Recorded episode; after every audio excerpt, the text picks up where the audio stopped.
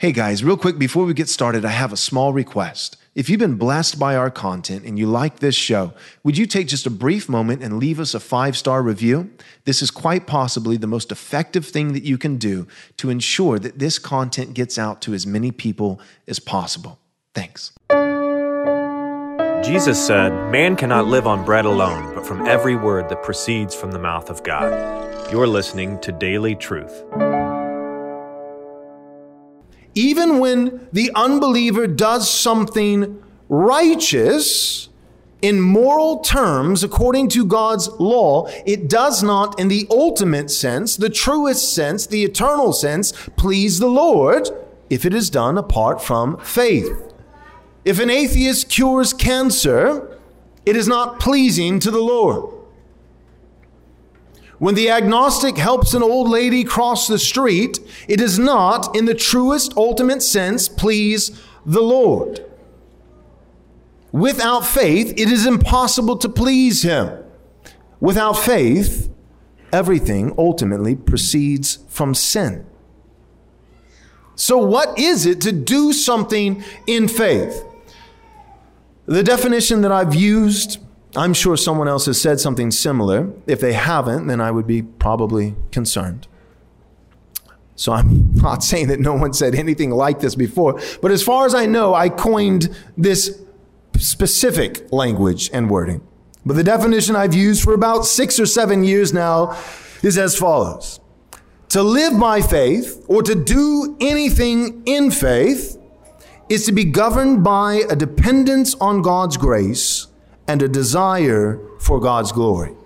What is it to do something in faith? To do something without faith doesn't please the Lord. Anything not done in faith is sin. Without faith, it is impossible to please Him. So how do I do something in faith? If I'm going to cure cancer, how do I cure cancer in faith? If I'm going to help the elderly woman cross the street, how do I help her cross the street in faith? How do I keep my marriage vows in faith? How do I exude generosity in faith? How do I do my work as unto the Lord in faith? I think that the best way that we could define what it is to do something in faith is to say that to do it in faith is to rely on God's grace with a desire for God's glory.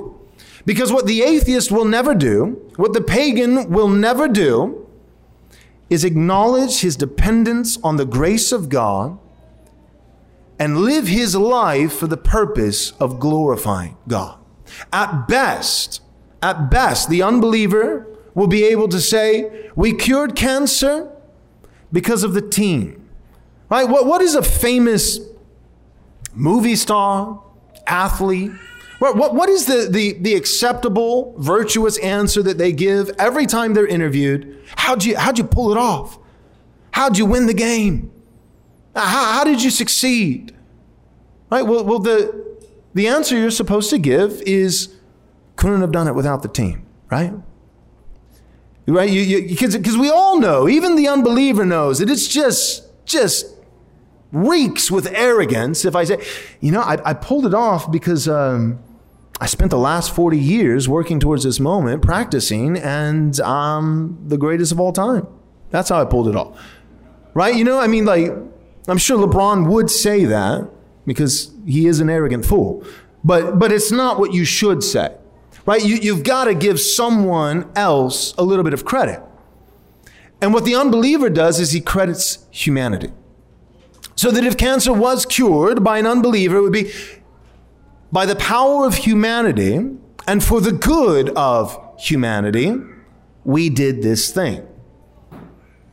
Right? One small step for man, one giant leap for mankind. For Christ and His kingdom, and for mankind.